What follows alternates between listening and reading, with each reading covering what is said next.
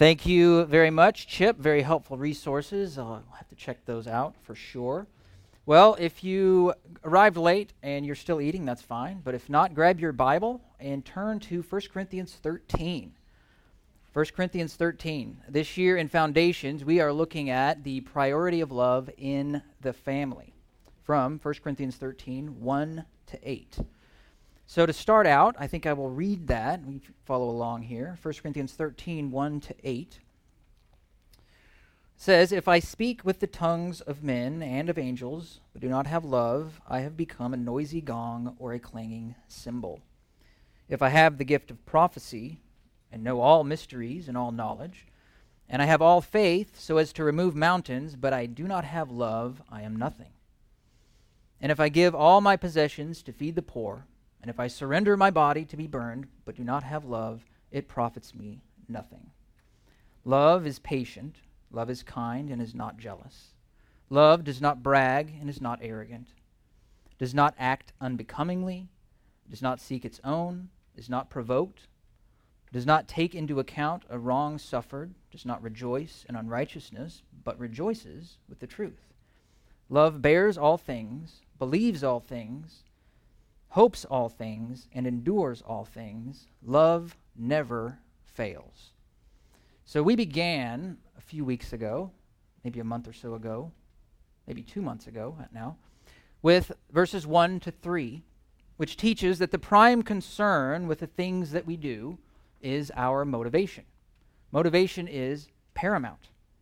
We can do all the right things, but if we do them for the wrong reasons, for us with a selfish motivation, they're worthless and meaningless.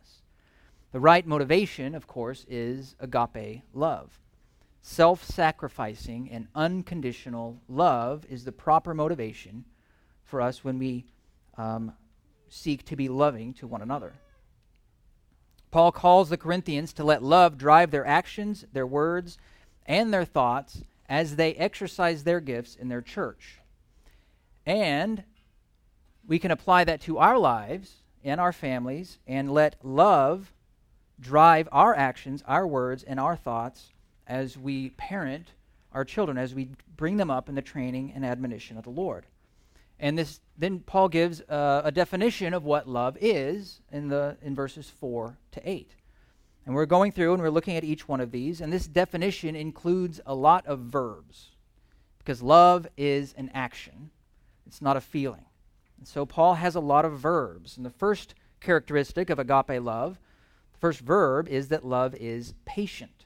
Patience means to be long suffering, to remain, remain tranquil while waiting, and to bear up under provocation without complaining.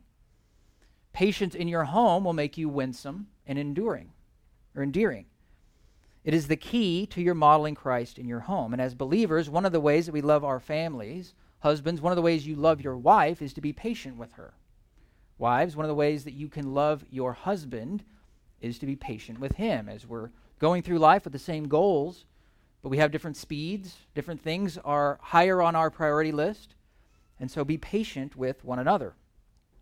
And the last time we gathered together, Jonathan helpfully talked us through the second characteristic in Paul's definition of love, and that was that love is kind.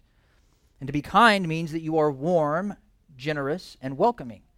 And you are seeking to serve others as you put them as higher and more important than yourself. And just like patience, kindness is something that we should cultivate in our homes and in our church and in the world. A concern for others, eyes open to other people's needs, and speak and act in a way that shows kindness to one another. And so that's how Paul begins to describe Christian love. Love is patient and love is kind. And now he switches gears a bit, and to help us further understand agape love, he looks at and tells us what love is not. So, you guys have kids, and I'm sure you've probably started to describe something to your kids or a- answer a what if question from your kids, and you find yourself kind of floundering as far as the definition goes and trying to explain it. And it's helpful by to describe as much as you can what it is, and then you pivot to what it's not. And that kind of helps your kids, it helps me too, kind of come into focus of what that means. So if your kid asks you what is righteousness, you could say, well, it's being morally right and being just. And then you could say being righteous is not having sin. You explain what it is and what it's not. If they said, What is perseverance? Well, you could say it's enduring to the end and not giving up. Okay, if they ask, What is kindness? Kindness is a little bit harder definition, so rather than defining it, you might just say it's not your cousin Mikey. I don't have a cousin Mikey, and neither do my kids, but just saying. You could point at somebody and say, It's not that, right? Well, that's what Paul does here. He tells us what love is it's patient and it's kind, and then he gives us eight things that love is not before switching back to what it is. And he begins explaining what love is not by saying that love is not jealous. So, love and jealousy are mutually exclusive. If you're being jealous, you're not being loving. If you're a jealous person, then you're not a loving person. So turn to Proverbs 14:30 as we get started here. Proverbs 14:30. As you're turning there, MacArthur warns this. He says one of the hardest battles a Christian must fight is against jealousy. It's not just a battle for unbelievers. Okay? One of the hardest battles a Christian must fight is against jealousy. He goes on to say there's always someone who is a little better or is potentially a little better than you are. We all face the temptation to jealousy when someone else does something better than we do. And the first reaction of the flesh is to wish that person ill. So if you've turned to Proverbs 40 or 14, 30, it says this. It says a tranquil heart is life to the body, but passion, which is the same word for jealousy or envy. In fact, your translation might say jealousy, but jealousy is rottenness to the bones. So, a tranquil heart, or a calm, a peaceful, a gentle heart, brings life to the body. And a patient, gentle, peaceful heart is one that knows and trusts God, knows His goodness, and that puts you at peace when you're in right relationship with Him. And it brings life to the body. But jealousy, it says, is rottenness to the bones. One brings life, the other corruption. Jealousy is like a cancer that will rot your bones. It will eat you from the inside out. It's like a disease that will destroy your relationships. One commentator says that the associ- association with jealousy with rot in the bones well indicates the nature of jealousy. It will eat away at a person. So, jealousy is a disease. So, you can probably remember way back in the COVID days Back when COVID was new and thought to be extremely deadly, and the entire world was trying to gather as much information as they could and went to extremes, did everything they could to gather information and take the necessary steps to make sure that they didn't contract this disease. I'm kind of ashamed to admit, but I once wiped down my Amazon packages when they came in. I did. They came in, kids, stay away, you know. Get back. I got my Clorox wipes and I wiped them down just to make sure that I didn't bring this disease into my house. And uh, my kids still make fun of you, me for that. But I didn't want this unknown killer virus entering into my house. Right? I'm the gatekeeper of my home. I was like, I didn't know what this was. Everybody said it was deadly. We're going to take these precautions. Right? You are the gatekeeper of your home. So if you desire to love your spouse, love your kids, model Christ in your home, then you're going to have to eradicate the disease of jealousy in your heart because love is not jealous. So, if jealousy is a bone eating virus, what exactly is it? What are the symptoms, and how do you contract it? How do you cure it? Well, let's look at four characteristics of jealousy that will help you eradicate it from your life. Four characteristics of jealousy that will help you eradicate jealousy from your life. The first is jealousy's description. What is it? What is this virus? Well, the Greek word can actually be positive or negative. It can be constructive or destructive, com- uh, depending on the context. The word can mean zealous, which means an intense positive interest in something. And it's okay to be passionate about something as long as it's the right thing. You should be passionate about your kids, zealous to protect your marriage. have a zeal for doing good things in the name of Christ. Titus 2:14 says that Christ redeemed us from our sin to purify for himself a people for his own possession, zealous for good deeds. That's our word. Okay? Jesus was zealous for his father's house, passionate about protecting his father's glory and his father's honor. And we should be passionate about certain things your kids, your marriage, your deeds in Christ. You should be lukewarm about the, those things. You should be zealous. And so the word can mean zealous, but that's clearly not what Paul means here. This word is properly, obviously, translated that love is not jealous. And jealous means to have an intense negative feeling over another's achievements or success.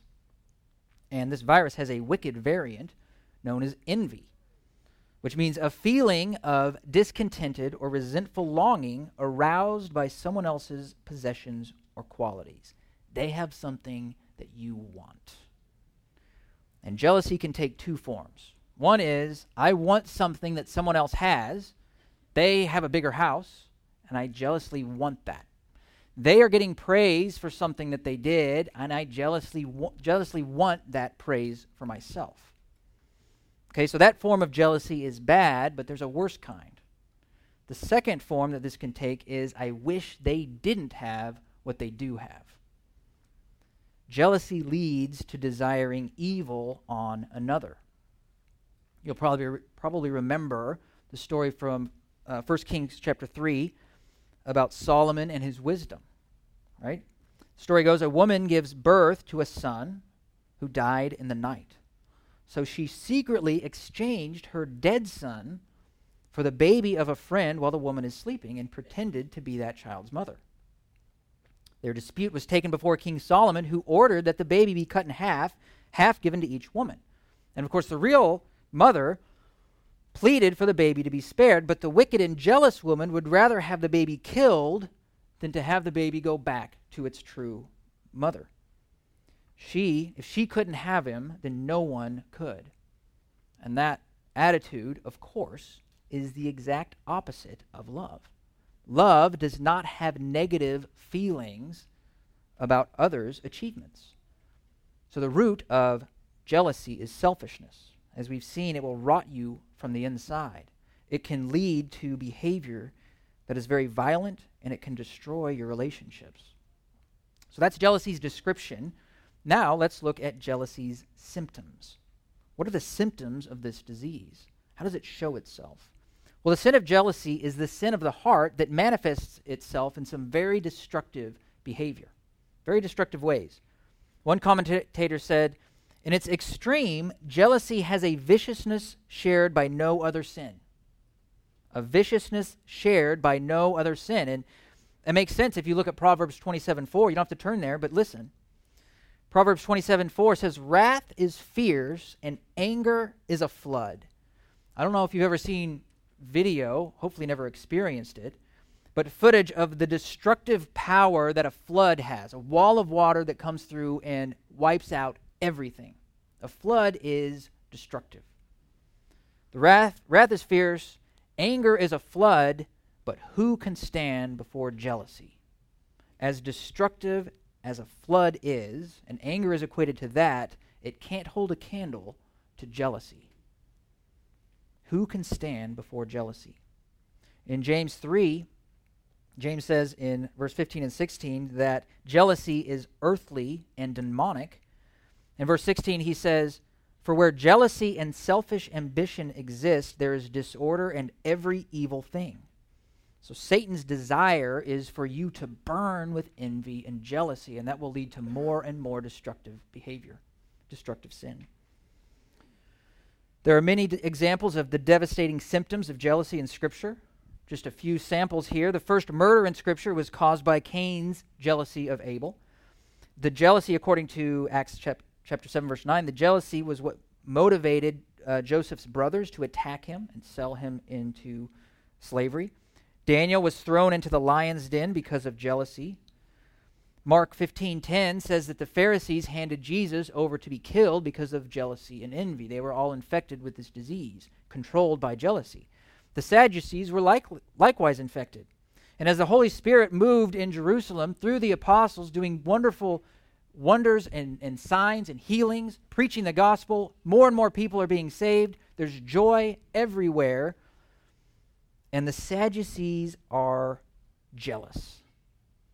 Acts 5:17 says, "But the high priests rose up along with all his associates, that is the sect of the Sadducees, and they were filled with jealousy. They laid hand on the, hands on the apostles, and they put them in a public jail, foolishly, openly defying a clear movement of God because they were jealous that they weren't getting any credit for it. Proverbs 6:34 says that jealousy enrages a person. Rage, anger, suspicion, and irrational accusations are all products and symptoms of this disease called jealousy. The bottom line is when you're jealous and angry, you do a lot of stupid things. So there are many symptoms that we could look at, but I want to look at two specific ones that can have negative effects. These can all obviously be negative in your family, but specifically in the family, one is suspicion. Jealousy will cause you to suspect a family member, a spouse, people in your family of nefarious deeds when they don't exist. Let's look at 1 Samuel 18 for an example of this. This is, uh, if you want to turn there, 1 Samuel 18.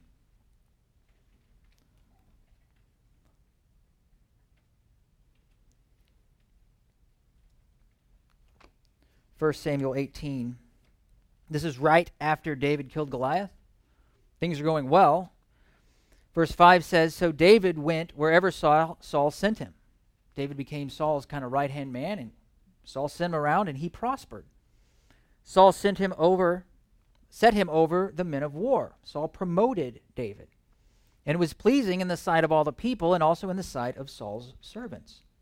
Verse 6 And it happened as they were coming, when David returned from killing the Philistine, that the women came out of all the cities in, in Israel, singing and dancing, to meet King Saul with tambourines and with joy and with musical instruments. They're out there because the king's there. And the women sang as they played and said, Saul has slain his thousands, and David his ten thousand. Praise that Saul wanted was going to David. Mm. Saul became angry, it says in verse 8 for the saying displeased him. And he said, They have ascribed to David ten thousands, but to me they have ascribed only a thousand. Now, what more can he have but the kingdom? All of a sudden, David is conspiring against the kingdom, the kingdom, against Saul's throne. Saul, it says, looked at David with what? Suspicion from that day on. Everything David did, Saul saw as a conspiracy to take over the throne because he was jealous of David. Verse 10 and 11 rage and attempted murder soon followed. Now it came about on the next day that an evil spirit from God came mightily upon Saul, and he raved in the midst of the house, all led by jealousy, motivated by jealousy. While David was playing the harp in his, in his, with his hand, as usual, and a spear was in Saul's hand, Saul hurled the spear, for he thought, I will pin David to the wall. But David escaped from his presence twice.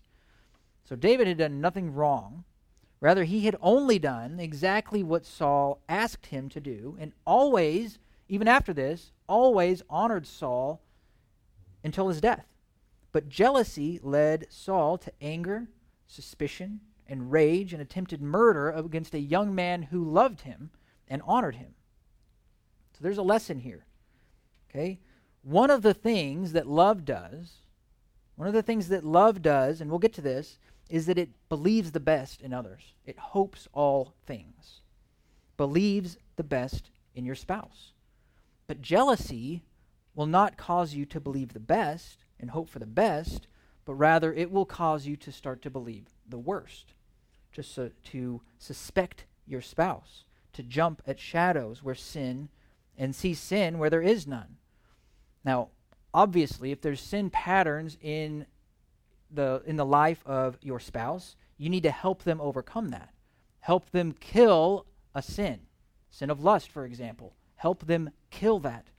Motivated, though, out of love and not jealousy, because jealousy will only destroy.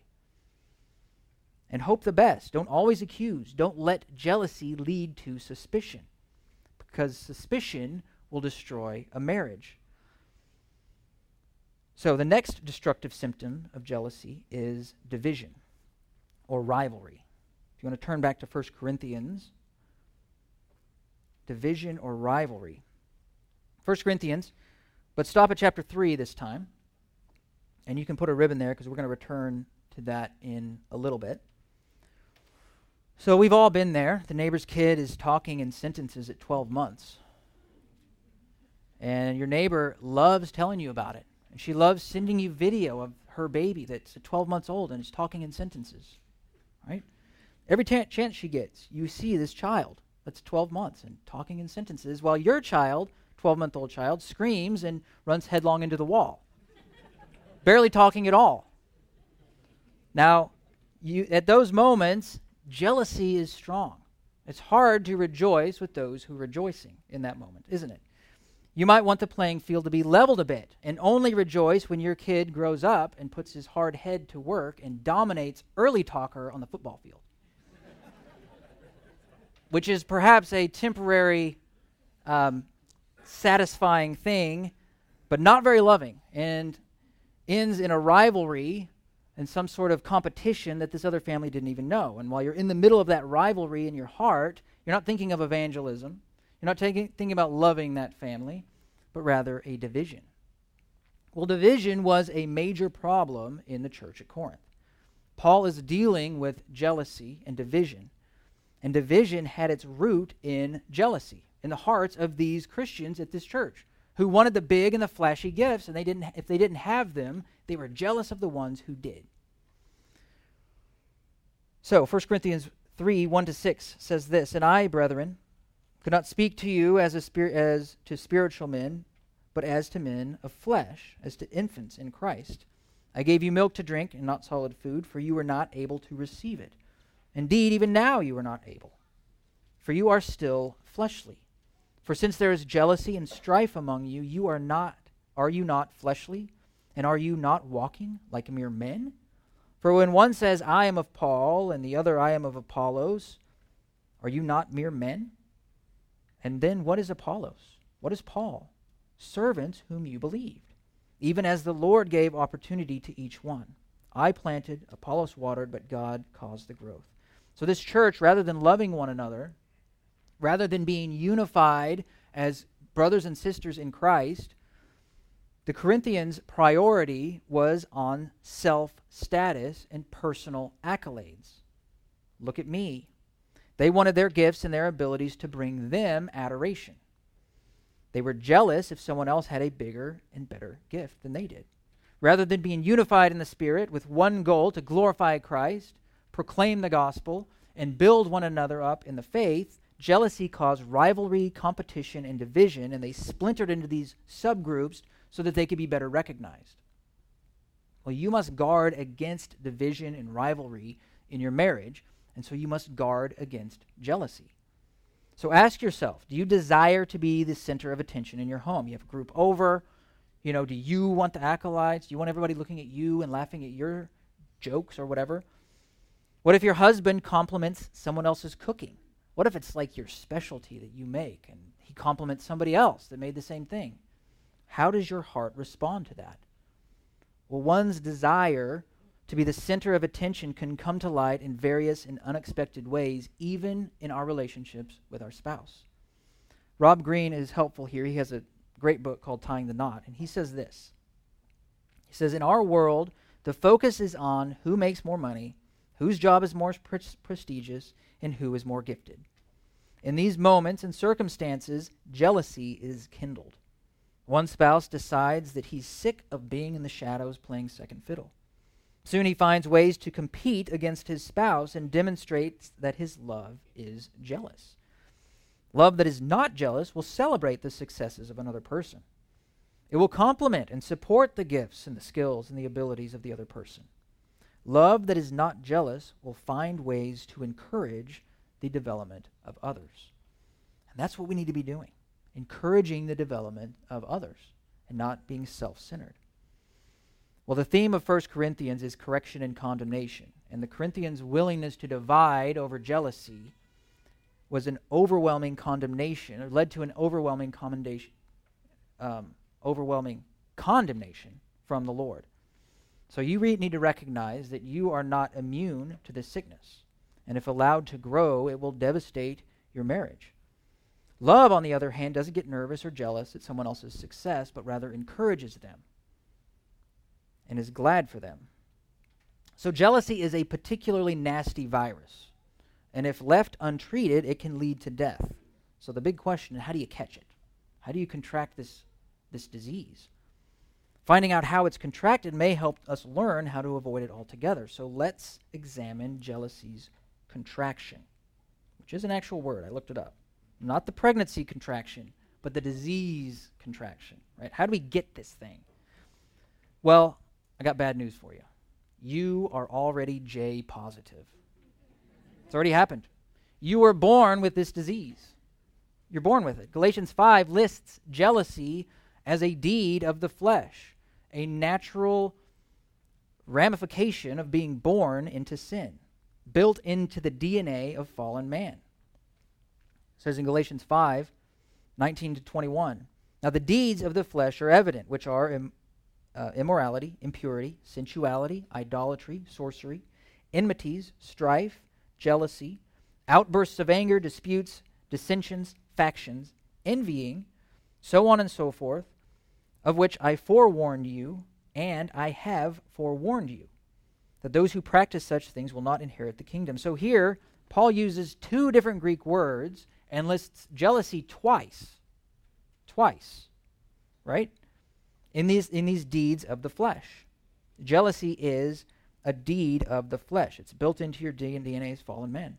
In Romans 1:28, Paul lists the products of a depraved mind and says those with a depraved mind do those things which are not proper, being filled with all unrighteousness and wickedness, greed, evil, full of envy, murder, strife, deceit, and malice.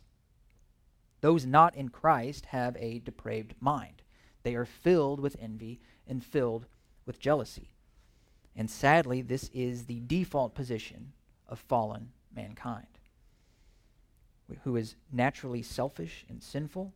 In our sin, man loves self, idolizes self, and anybody who gets in that in the way is going to bear your wrath, sadly. Anyone who gets the praise that you want tempts you to be jealous and desire that praise. Anybody that has something that you want, you wish they didn't have it. So jealousy's contraction is part of sin nature. Next, jealousy is a product of immaturity. Product of immaturity, even in Christians. Sadly, even after we have been redeemed, we are still tempted to be jealous. Jealous, ex- jealousy exists in the church among those who are truly in Christ because of immaturity. I told you to put a finger or a ribbon in uh, 1 Corinthians 3. So if you want to turn back there. 1 Corinthians 3. It's important for us to remember that as much struggle, if you read through 1 Corinthians, that this church had, and they had a lot of struggles. This church was full of sin, but they are consistently called brothers. Paul consistently wants them to understand that because they have put their faith, hope, and trust in Jesus Christ, they are believers despite the fact that they're struggling with sin. The truth is that we will grow in sanctification. That's unavoidable. If you are in Christ, you will grow, but sometimes the growth can be slow. That doesn't mean that you're not in Christ. So, jealousy is a part of unredeemed mankind, but unfortunately for you and me, even when we are in Christ, we still have a portion of unredeemed humanness that can still be tempted towards jealousy. So let's read again. This is verses 1 through 3. It says, And I, brethren, could not speak to you as to spiritual men, but as to men of flesh, as to infants in Christ. I gave you milk to drink, not solid food, for you were not yet able to receive it. He couldn't give them I don't know, the, the, some deeper doctrines. He couldn't teach them everything that they needed to know, everything he wanted to teach them because they were babies. They were on milk. There's no rebuke, right, in those two sentences? Two sentences. But there is a rebuke in the next one. Indeed, even now you are not yet able, for you are still fleshly. For since there is jealousy and strife among you, you are not are you not fleshly, and are you not walking like mere men? The Corinthians were immature believers, they were not growing. And so they were still filled with jealousy and they were still filled with strife.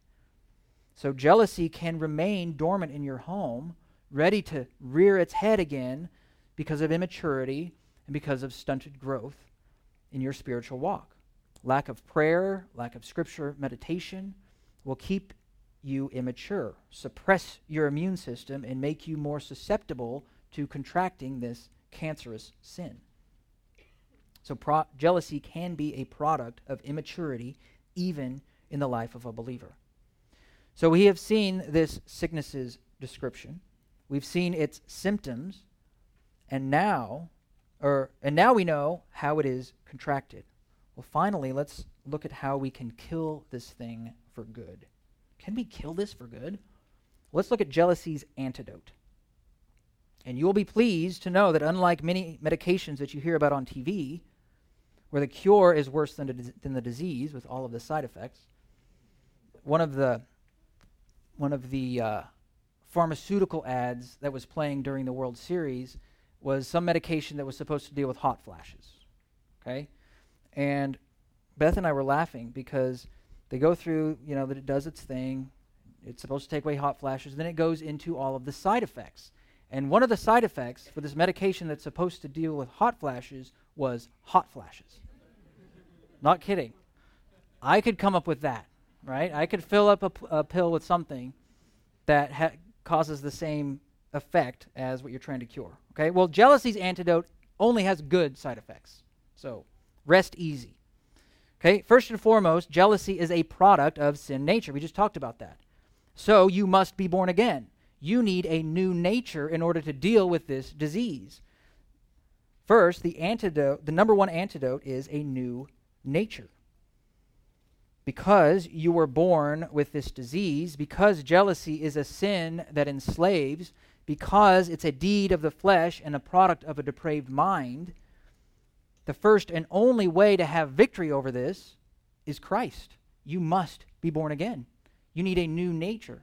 You need the Holy Spirit dwelling inside of you to have a new nature, freed from the chains of sin, and have a mind of Christ. Regeneration, found only in Jesus, is the vaccine that actually works. A vaccine to sinful jealousy. 1 Corinthians 5:17, a verse we're all familiar with. Therefore, if anyone is in Christ, he is a new creature. The old things have passed away. Behold, new things have come. There's a change that you can see, and one of them is that you no longer deal with the same sins that you dealt with in the same with the same magnitude now that you have Christ. But you will never have victory over jealousy. You will never love with the Christ-like agape love that you are called to love your family with and those around you until you submit your life to Christ.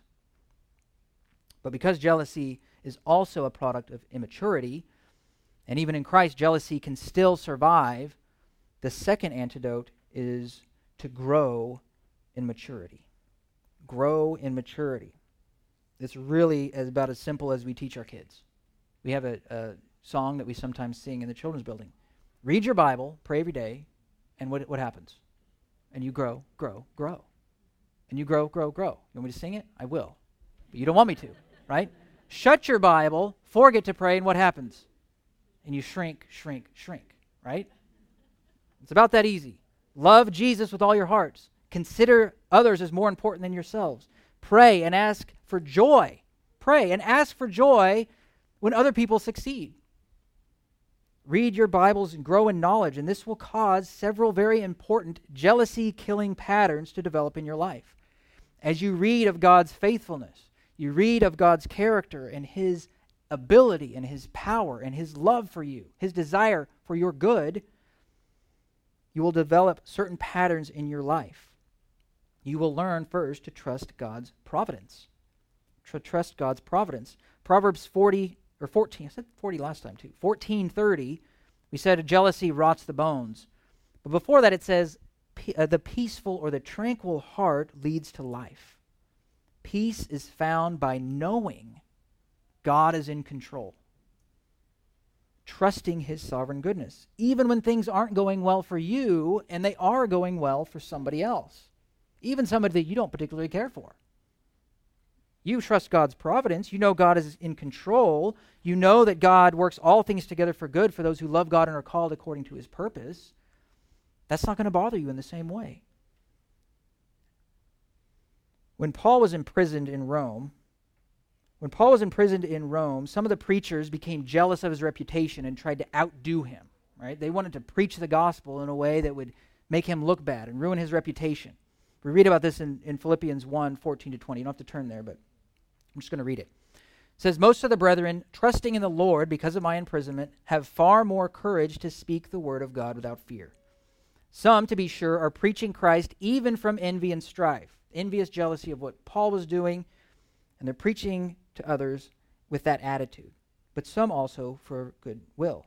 The former, he says, those preaching out of envy and jealousy and strife proclaim Christ out of selfish ambition rather from, than from pure motives, thinking to cause me distress in my imprisonment. Okay, so what was Paul's response? Paul's response was, So what? He says in verse 18, What then? Only that in every way, whether in pretense or in truth, Christ is proclaimed, and in this I rejoice.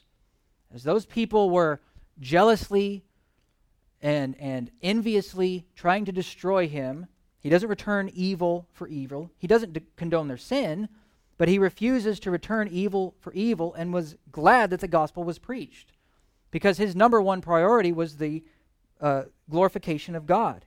He didn't care about the praise of men, which made him immune to jealousy. He wanted God's glory, didn't care about his own. He trusted the message that was more powerful than the messenger, trusted God's providence that God would accomplish his purpose regardless of the motivation of those who were evil. And you can likewise rejoice knowing that God is accomplishing his purpose no matter the situation. Be loving and glad for others' success, which will help you put away jealousy. So, the next jealousy killing pattern is to cultivate contentment. Cultivate contentment. Jealousy is rooted in a desire for what I don't have. Contentment means that you are happy and satisfied with what you do have, realizing that everything that you have comes from God. Paul says in Philippians 4 11 to 13, he says, I have learned to be content in whatever circumstances I am in. I know how to get along with humble means, and I also know how to live in prosperity. In any and every circumstance, I have learned the secret of being filled and going hungry, having both abundance and suffering need. I can do all things through him who strengthens me.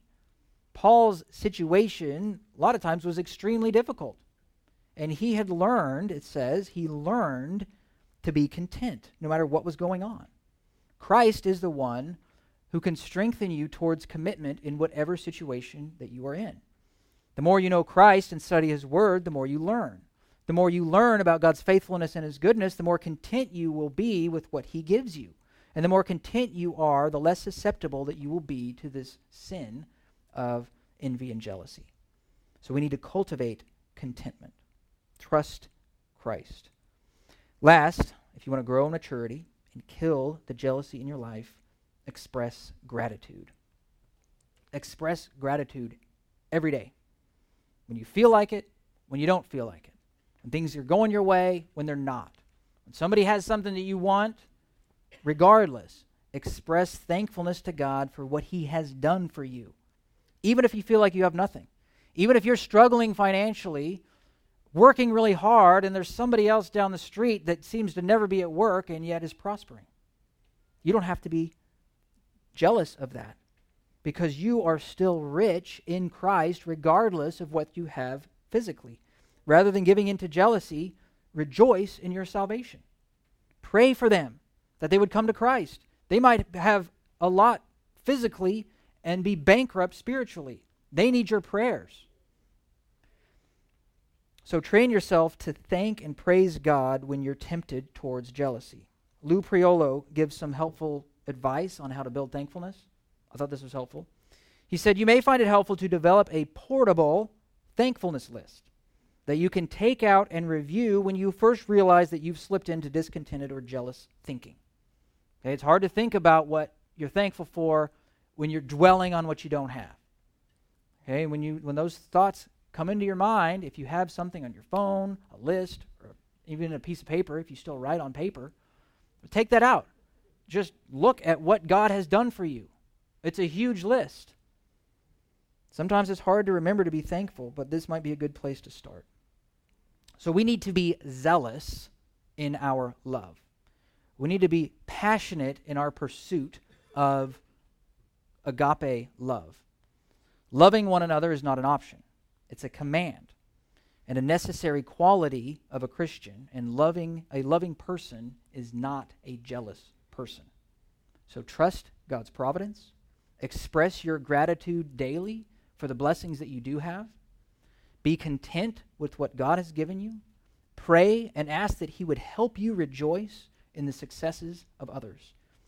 Those are the things that will kill the disease of jealousy and nurture love in your life. Let's pray.